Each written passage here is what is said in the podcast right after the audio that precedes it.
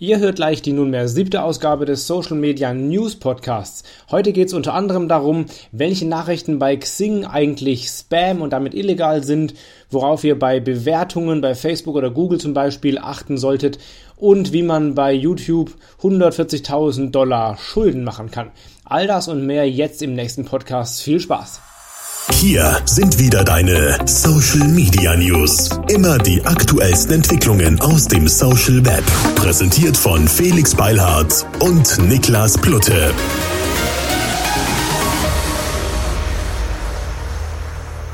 So, herzlich willkommen zum aktuellen äh, Social Media News Podcast mit mir, Felix Beilhardt, und dem großartigen Niklas Plutte. Hallo Niklas. Hi Felix, grüß dich. Danke, dass du wieder mit dabei bist. Wir haben uns ja gestern erst gesehen auf dem SEO Day. Mhm. Da hat der Nick beim Expert Day einen, wie man so hört, grandiosen Vortrag gehalten. Da müssen wir auch mal vielleicht mal einen Podcast draus machen über, über deinen Vortrag. Bringt das was? Ist das irgendwie was, was du öffentlich erzählen kannst?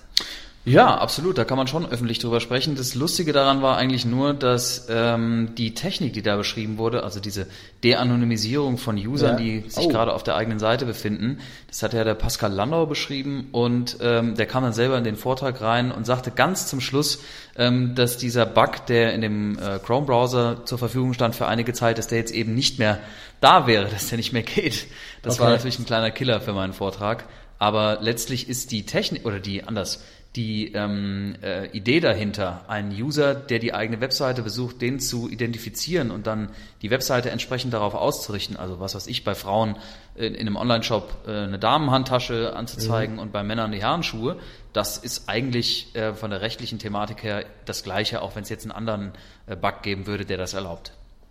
Da müssen wir echt mal was, was, äh, was drüber machen, du glaube ich. Das ist ein spannendes Thema. Absolut. Heute aber reden wir erstmal über das Thema äh, Facebook-Bewertungen, die jetzt auch bei Google Places angezeigt werden. Mhm. Ihr habt schon vielleicht das mitbekommen. Ähm, ja, wie gesagt, ne, äh, Google zeigt in den Google Local Ergebnissen mittlerweile nicht nur eigene Google-Bewertungen ähm, an, sondern zeigt eben auch Facebook-Bewertungen an. Das heißt, wenn ihr auf eurer Facebook-Seite Bewertungen habt, dann werden diese Bewertungen auch in die Google äh, Local Ergebnisse mit einbezogen. Das ist erstmal eine coole Sache. Ja, weil er halt eben darüber mehr Bewertungen kriegt und eben mehr, mehr Rating kriegt und das auch sich aufs, aufs Ranking bei Google Plus Local auswirken könnte. Also erstmal ist es irgendwie toll, dass äh, Google da jetzt mittlerweile Facebook zieht. Ähm, aber es ergeben sich auch einige rechtliche Fragen, wenn man über Bewertungen generell mal nachdenkt. Also ich empfehle zum Beispiel immer, dass man seine Kunden aktiv auffordern oder aktiv fragen soll nach, nach Bewertungen. Man hat ja, jeder hat ja Kunden, die zufrieden sind, die man vielleicht ein bisschen kennt, schon ein paar Jahre, die länger schon irgendwie Kunde sind. Ähm, dass man die einfach fragt, hey, würden Sie mich oder würden Sie uns äh, noch bei Google oder bei Facebook bewerten? Das wäre super toll. Das ist ja hoffentlich rechtlich äh, okay, denke ich mal. Wenn man Kunden einfach auffordert zu bewerten, ohne Gegenleistung, ohne alles. Das ist auf jeden Fall okay. Was soweit nicht in, äh, erlaubt wäre, wäre eine Bewertungsanfrage per Mail rauszuschicken, ohne den Kunden vorher Klar. zu fragen. Da gab es sogar mal eine Entscheidung, mh, bei der gesagt wurde, dass das Spam ist. Ne? Also, Wie hoch würdest du das Risiko einschätzen dabei? Also gibt es da wirklich signifikante Mengen an Abmahnungen, von Kunden nee. nicht wirklich, oder? Also signifikante Zahlen habe ich da äh, bisher nicht mitbekommen. Ich habe nur, die, ich kenne nur diese eine Entscheidung ja. und da hat sich offenbar jemand darüber aufgeregt, dass er irgendwo eine Leistung bezogen hat. Ich weiß gar nicht, um was es da ging. Mm, und äh, daraufhin, ohne vorher gefragt worden zu sein, auch zusätzlich eben noch eine äh, Bewertungsanfrage für irgendeine Bewertungsplattform. Und da ähm, die kam eben per Mail bei ihm an okay. und darüber hat er sich aufgeregt und dann den äh, Händler abgemahnt. Okay, das heißt, wer sicher, äh, sicher sein will, am besten im persönlichen Gespräch ja, oder in einem, in einem Rundschreiben oder sowas. Ja, auch ähm, einfach, einfach als Teil der normalen Leistungserbringung. Also wenn du quasi okay. mit deinem, ähm, beispielsweise, wir beide sind ja Dienstleister, wenn du jetzt ja. den Kunden berätst ja. und ihn im Rahmen der Beratung fragst, ob das okay ist, wenn du ihm eine Bewertungsanfrage schickst, beispielsweise für sowas wie Ecomi, ja. Mm, dann ist das in Ordnung. Nur äh, du hast natürlich den Vorteil, wenn du es jetzt per Mail machen würdest, dass du dann auch noch einen Nachweis hättest darüber, dass der Kunde dann wirklich eingewilligt hat. Wenn er antwortet, ja, kein Problem. Ne? Nur dann ist wieder die Frage, ist so eine Bewertungsanfrage dann überhaupt erlaubt oder Spam innerhalb ja. äh, der Dienstleistung? Also für mich ist das eigentlich ein bisschen zu technisch. Ähm, ich kann mir nicht richtig vorstellen, dass da große Zahlen von Abmahnungen rausspringen, äh, dass Leute sich dann dagegen wehren, wenn der Händler ihnen äh, so eine Anfrage schickt. Also ja. ja Also ich mache zum Beispiel, ähm, habe das wieder vor ein paar Tagen ein Seminar gehabt bei Schuhhändlern und da gibt's auch welche, die dann wirklich dem Kunden, eben wenn er im Laden ist, so eine Karte mitgeben, ne, mit dem Link drauf, äh, wenn, wenn, wenn sie zufrieden sind, können sie uns hier bei Amazon, äh, bei, bei Facebook bewerten und hier bei Google bewerten.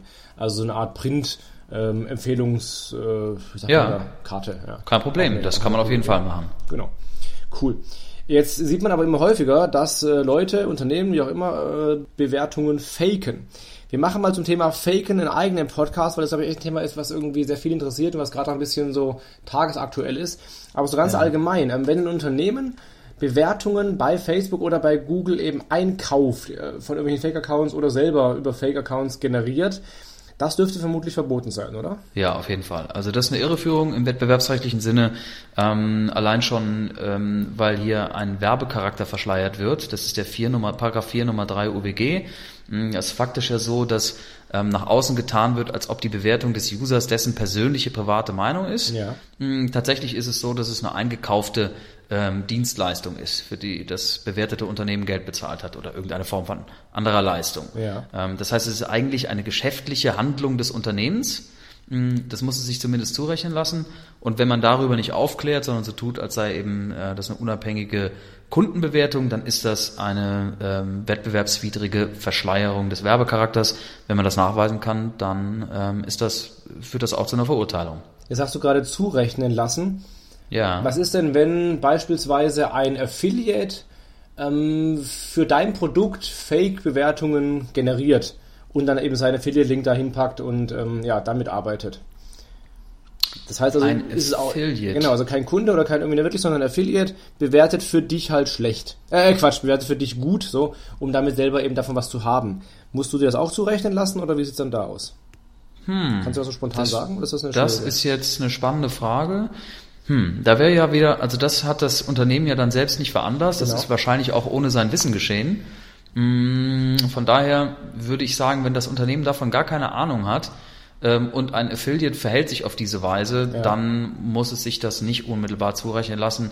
Ähm, das müsste wahrscheinlich dann der Affiliate selbst verantworten. Okay. Wenn natürlich das Unternehmen davon Wind bekommt und ähm, lässt ihn darin gewähren, lässt ja. ihn weitermachen auf diese Weise, hm, dann würde ich sagen, dann haftet das Unternehmen auch selbst mit. Okay, interessant.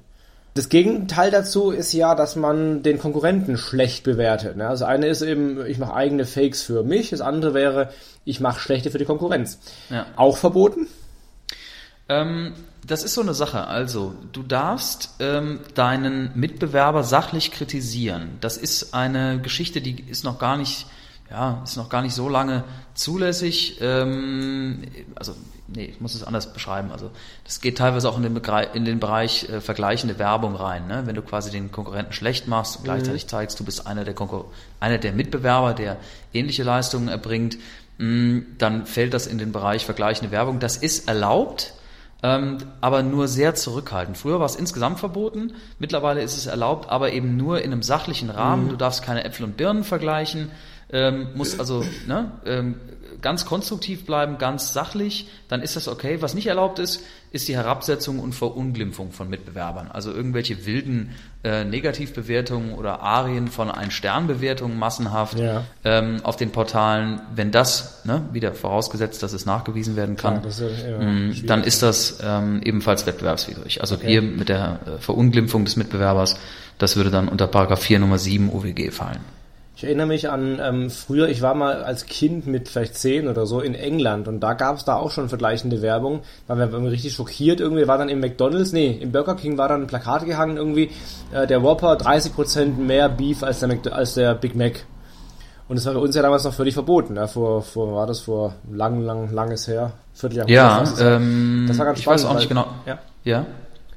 Also ich weiß, dass es irgendwie damals noch verboten war in Deutschland und auch im Studium damals bei mir, so 2007 ungefähr, da war das dann, glaube ich, schon erlaubt oder zumindest irgendwie, ja, ich glaube, es war schon, das, kam da gerade. Aber wir waren ganz, ganz schockiert eben, dass sie das, dass sie halt McDonalds nennen als, als, als Unternehmen in der eigenen Werbeanzeige und sagen, dass sie besser sind als die.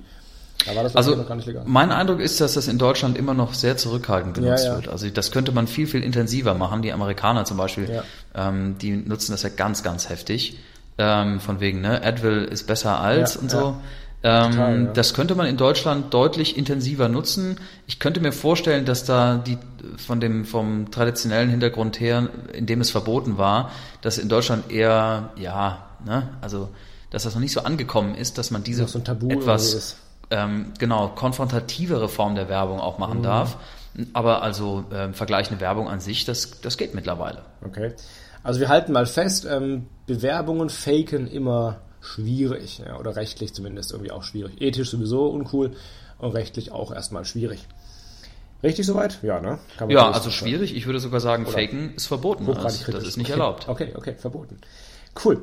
Ähm, wir kommen zum nächsten Thema. Da mhm. geht es ein bisschen ähm, Nee, andersrum. Also wir, nächstes Thema ist Xing. So.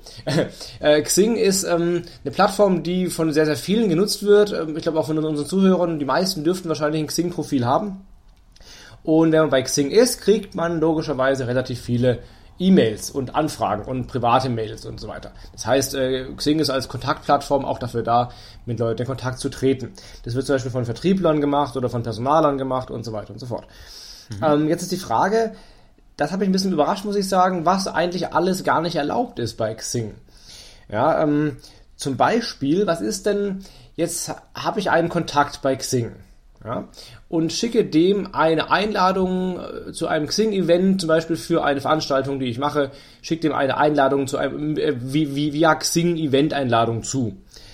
Darf ich, darf ich nicht? Ist das schon E-Mail-Spam oder ist das erlaubt? Weil ich bin ja schließlich sein, sein Kontakt. Wie ist denn das da bei, bei Xing?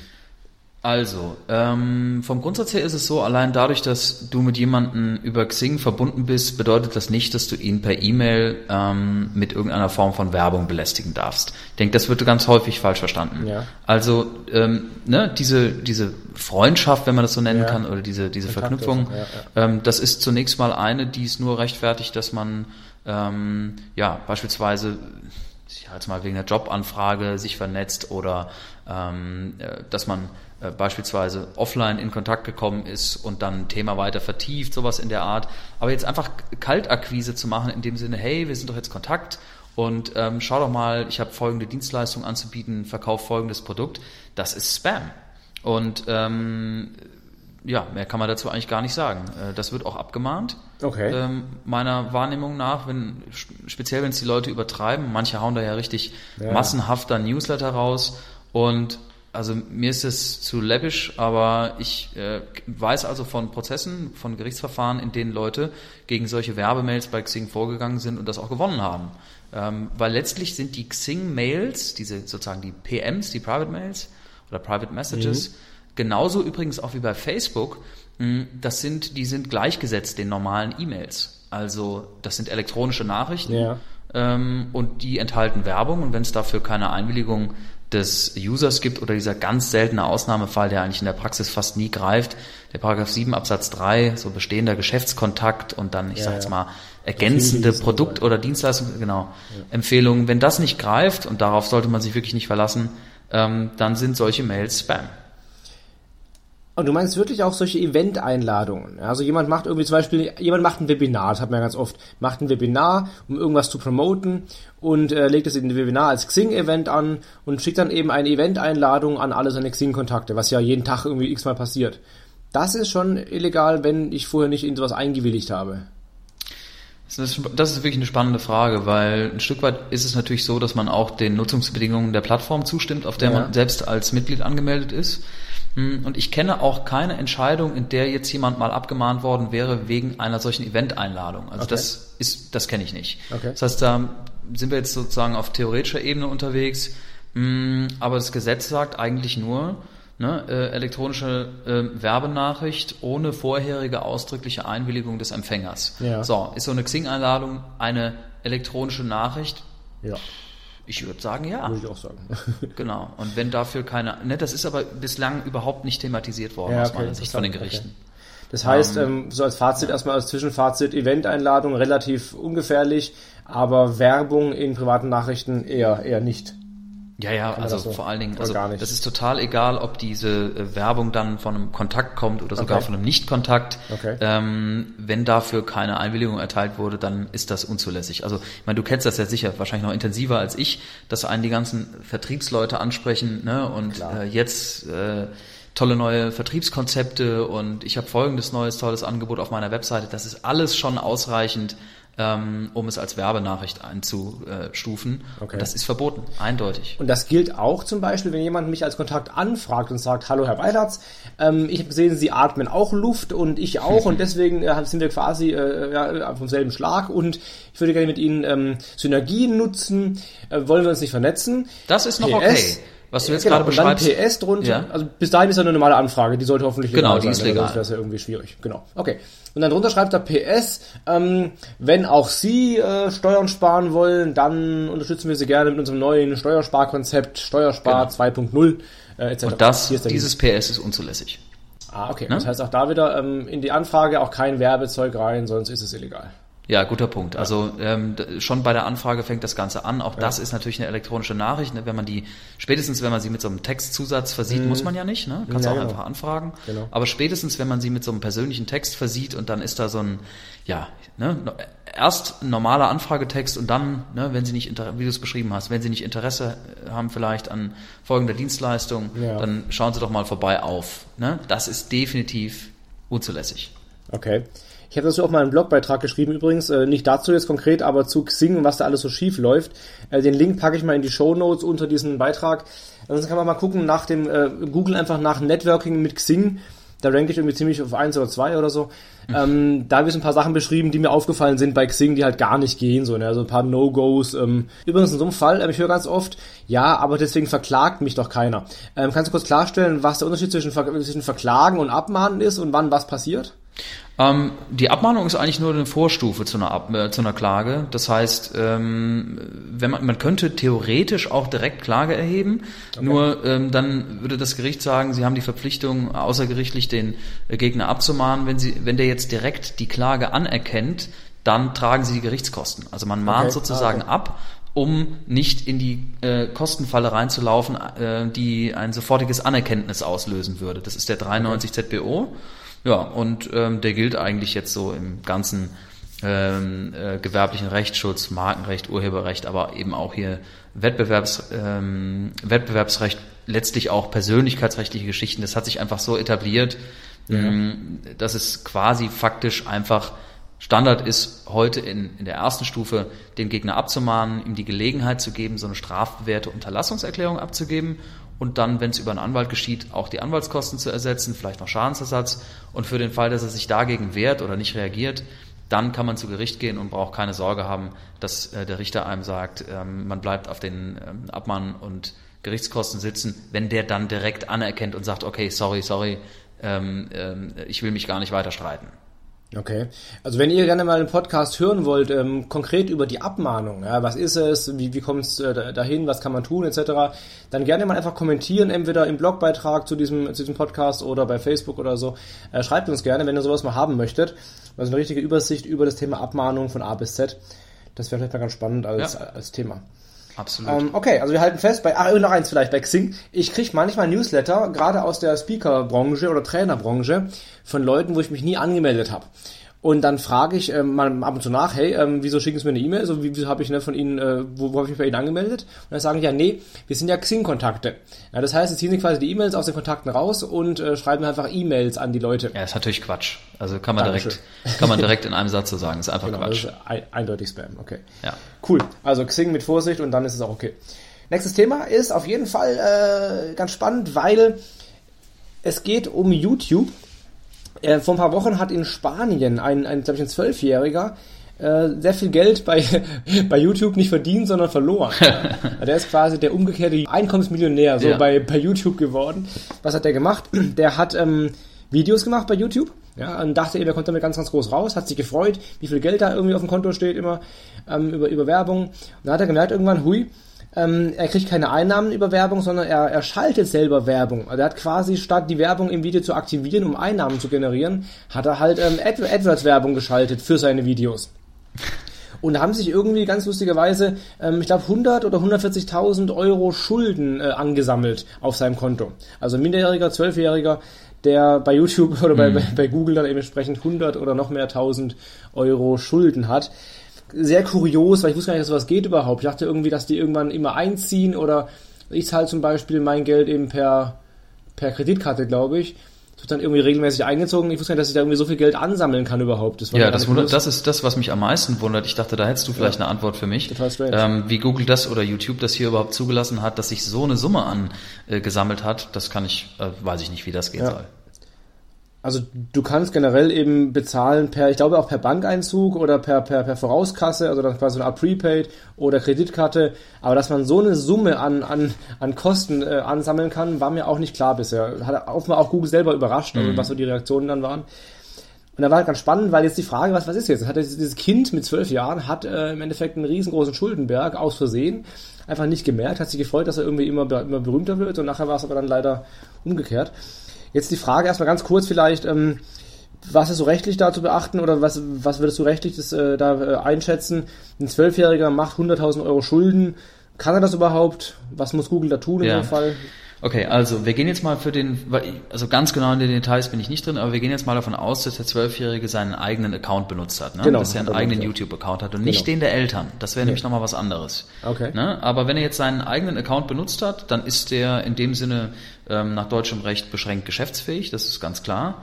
Und dann würde hier ähm, Paragraph 108 BGB Absatz 1 greifen und da steht drin, ähm, ne, wenn ein Minderjähriger einen Vertrag schließt, das heißt hier quasi einen Ads-Vertrag, ne, ja. ähm, äh, ohne die erforderliche Einwilligung seiner gesetzlichen Vertreter, das sind die Eltern, dann hängt die Wirksamkeit des Vertrags von der Genehmigung, also der nachträglichen, ja ich sag mal, Erlaubnis ähm, äh, der Eltern ab. Und wenn die Eltern okay. diese Erlaubnis nicht erteilen, dann ähm, wird der äh, Vertrag nicht wirksam oder wird anders ausgedrückt, der ist bis dahin schwebend ähm, unwirksam und ähm, dann ist er eben komplett unwirksam. Das heißt, er schuldet tatsächlich nach deutschem Recht dann auch keine Zahlung. Ähm, bisschen anders kann es sein, wenn, deswegen habe ich das am Anfang gesagt, wenn der, äh, der Junge jetzt das äh, Konto seiner Eltern nutzt und die Eltern haben eine Kreditkarte hinterlegt und passen nicht auf ihr Passwort auf oder sagen hier, das ist der Account, kannst du mitnutzen dann kann es den Eltern passieren, dass sie hier ähm, trotzdem haften müssten, mh, mm, weil sie quasi ihrer Aufsichtspflicht nicht genügt haben, haben ah, ihr Passwort rausgegeben an ja. das Kind und das Kind hat dann Mist gebaut damit. Das müssen sie sich dann wohl zurechnen lassen.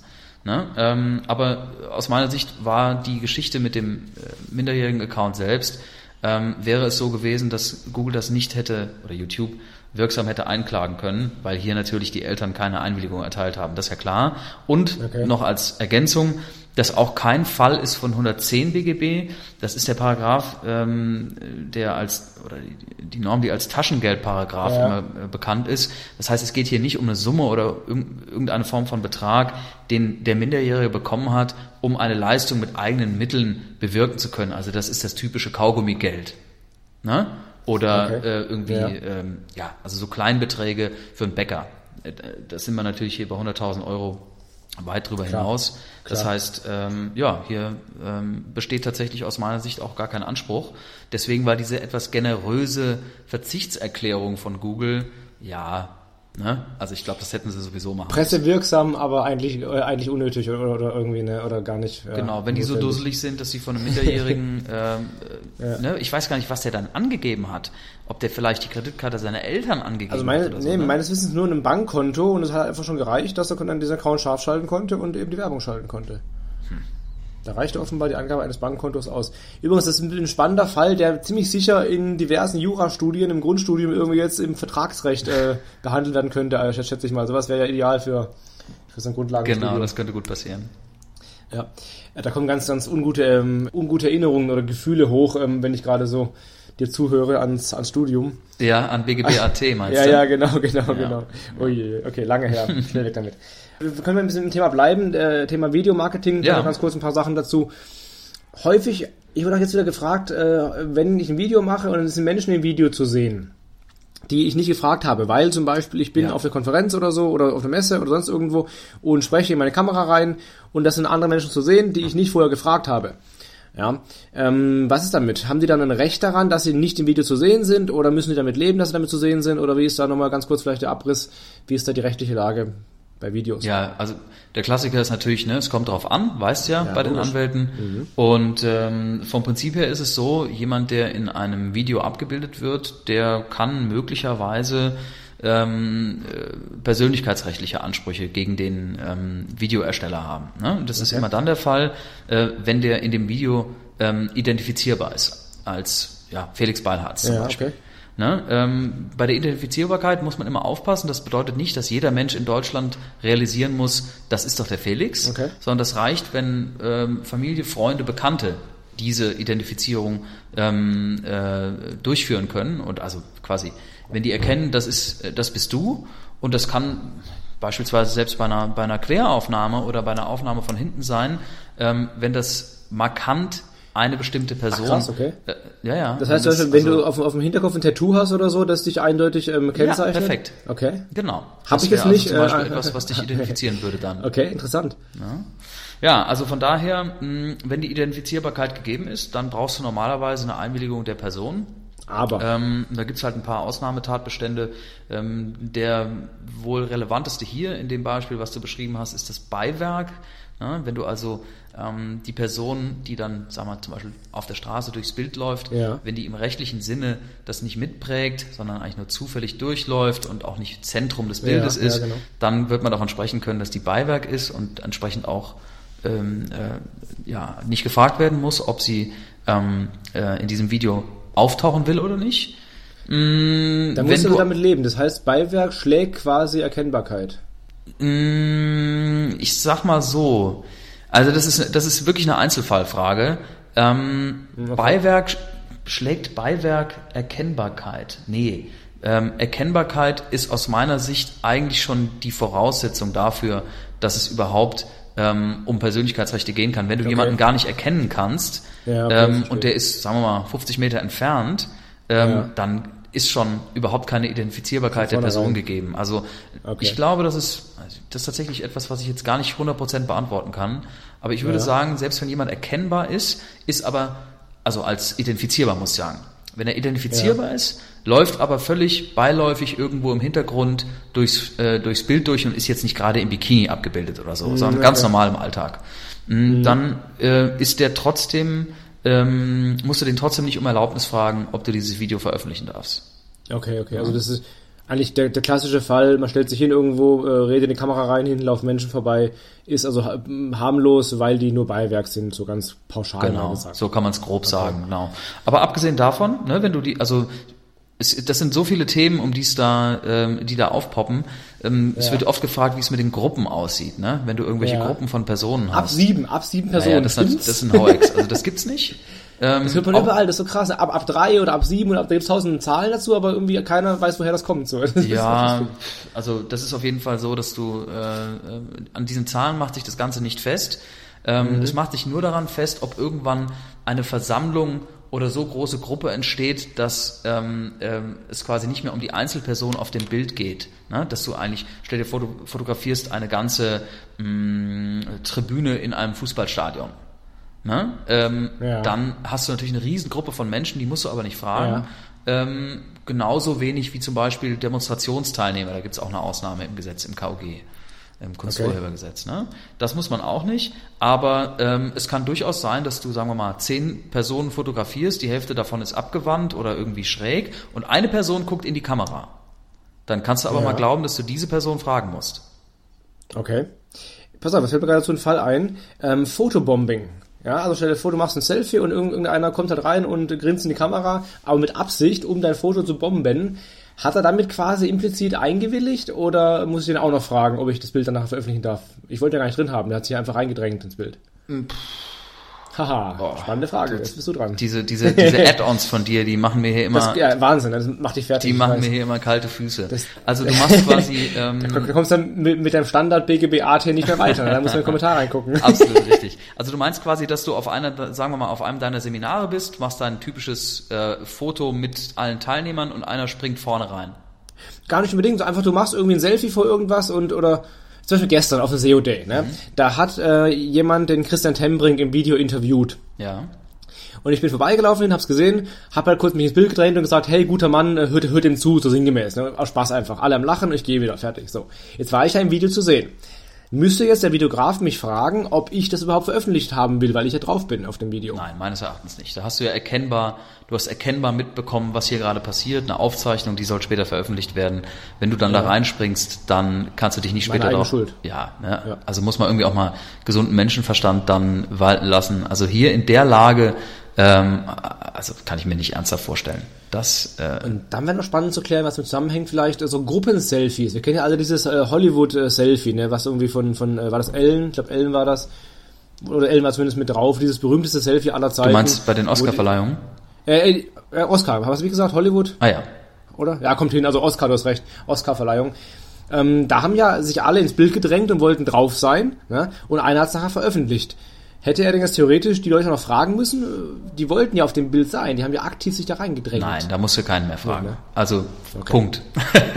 okay, Wenn, okay, cool. Das, gut, das ist Käse, nein. Also in so einer Situation nicht. Noch ein Fall, der heute, den habe ich heute jetzt gesehen bei Facebook und zwar, also heute ist Freitag, äh, wir werden das, das den Podcast am Montag wahrscheinlich raushauen, aber heute ist Freitag.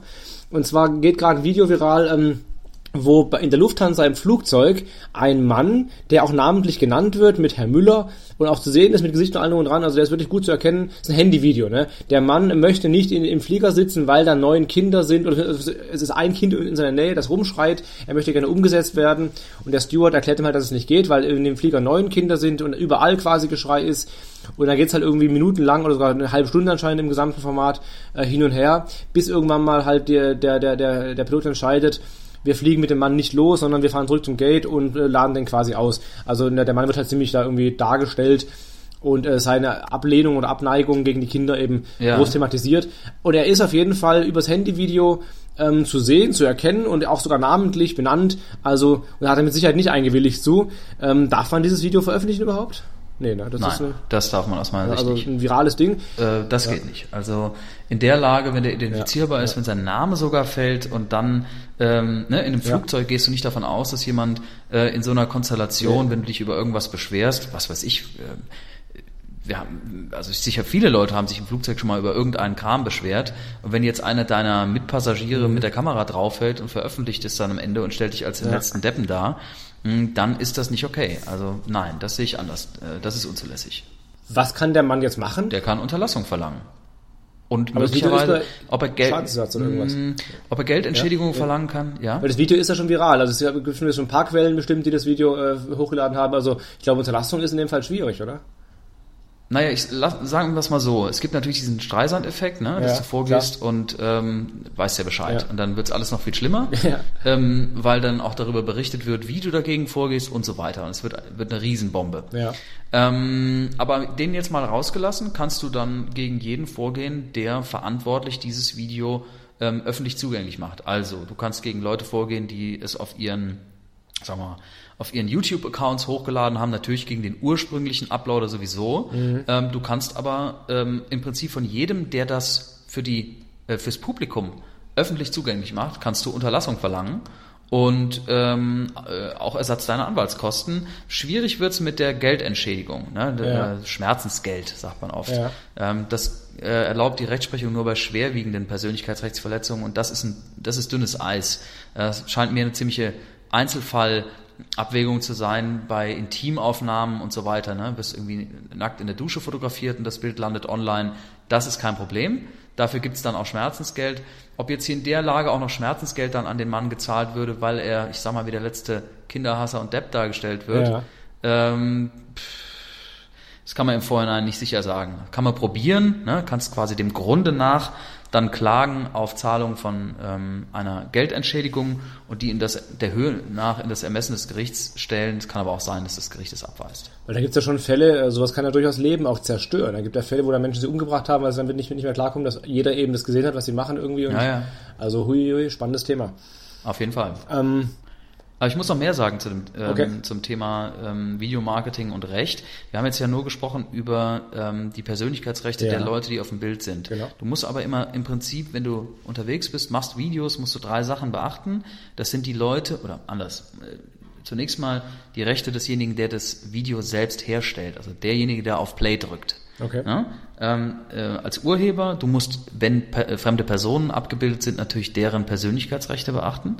Mm, Und äh, es kann dir passieren, wenn du irgendwo draußen unterwegs bist, in irgendwelchen anderen äh, Locations, dass du Hausrecht beachten musst. Also Okay. zum Beispiel, mh, wenn du irgendwo in einem Biergarten, in einem Innenhof von ähm, von einem Privatgrundstück filmst, dann, äh, dann äh, und ist das nur erlaubt, wenn ähm, der jeweilige Berechtigte, also zum Beispiel der Betreiber des Biergartens oder der, der Hauseigentümer, wenn der das Ganze erlaubt. Ne? Filmen ähm, ohne Erlaubnis darfst du in dem Bereich immer nur von außen. Das ist das, was, also von öffentlichem ähm, Grund aus, das ist das, was unter die Panoramafreiheit fällt Okay. oder Straßenbildfreiheit. Aber äh, das gilt eben nicht, wenn du, sagen wir mal, jetzt in irgendeinem Club anfängst, ein Video zu drehen. Das kann sein, dass der Hausrechtsinhaber, dass der das untersagt, dann darfst du das nicht.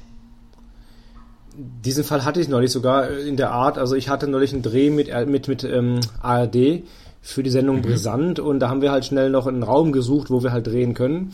Und da habe ich angerufen bei einem Businessclub, in dem ich Mitglied bin hier in Köln und Okay. ähm, gefragt, ob ich einen Raum haben kann. Und dann sagte sie, ja klar. Und dann sage ich, ja, äh, für einen TV-Dreh, den wir da machen wollen. Und dann meinte sie, ja, nee, da muss ja erstmal abklären wegen den Filmrechten, hat sie gesagt. Und dann war, war mir das so aufwendig, haben wir es- haben wir woanders gedreht, aber das heißt, im Endeffekt hat die Location auch noch ein Recht daran, an, an dem Bild hinterher, oder wie ist es genau zu verstehen? Hm, Was heißt an dem Bild? Die können, also Filmrechte würde ich jetzt nicht unbedingt sagen in dem Moment, aber sie haben quasi das Recht ähm, zu entscheiden darüber, ob hier überhaupt gedreht werden darf oder nicht. Und die können das dann entsprechend auch untersagen. Ähm, und wenn du das verletzt und drehst trotzdem, dann kann dir passieren, dass du auch ähm, am Ende eine Abmahnung bekommst mit der Aufforderung, das nicht weiter auszustrahlen, Okay. eben wegen Verletzung des Hausrechts. Aber das heißt nicht, dass sie irgendwie an den, an, an den Film hinterher irgendwie ein Recht dran hätten und das irgendwie verwenden dürfen dann oder, oder sonst irgendwie. Nee, die haben keine Urheberrechte an Ja, dem genau, Film oder so danach. Okay. Das haben die nicht. Ne? Sie haben einfach nur ein Unter Okay. Untersagungsrecht, weil du das Hausrecht ähm, ursprünglich verletzt hast. Wir machen auch mal einen eigenen Podcast zum Thema Bild- und Videorechte, weil da gibt es so viele Sachen zu, zu erklären und auch so viele Fragestellungen immer und so weiter, glaube ich, da lohnt sich schon für einen eigenen Podcast mal. Hast du da Bock drauf? Ja, klar, gerne. Ja, dann machen wir das mal. okay, Nick, damit wären wir für heute soweit durch mit den Themen, die wir ähm, auf dem Plan hatten. Hast du noch irgendwas, was du spontan noch äh, beifügen willst?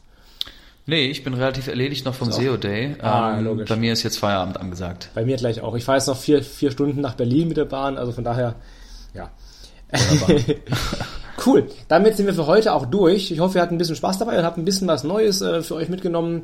Wenn ihr Themenwünsche habt oder irgendwas, was euch äh, mal interessiert, äh, rechtlich oder marketing-sichtsmäßig, ähm, schickt eine E-Mail, schickt eine Facebook-Nachricht, einen Tweet, einen Snap oder was auch immer ihr schicken wollt, Instagram, Direct Ein Fax. Message. Ein Fax bitte an mich als Fax wäre Anwalt. cool. Bitte Post, Post wäre auch auf dem Postweg. Ähm, ja, euch erstmal danke fürs Zuhören. Wenn es euch gefallen hat, gebt gerne einen Daumen rauf oder teilt oder liked oder macht was damit, was immer ihr wollt. Habt weiterhin viel Spaß und wir hören uns beim nächsten Mal wieder. Bis zum nächsten Mal, euer Felix Beilharz und euer Nick Plutte, tschüss! Ciao, macht's gut.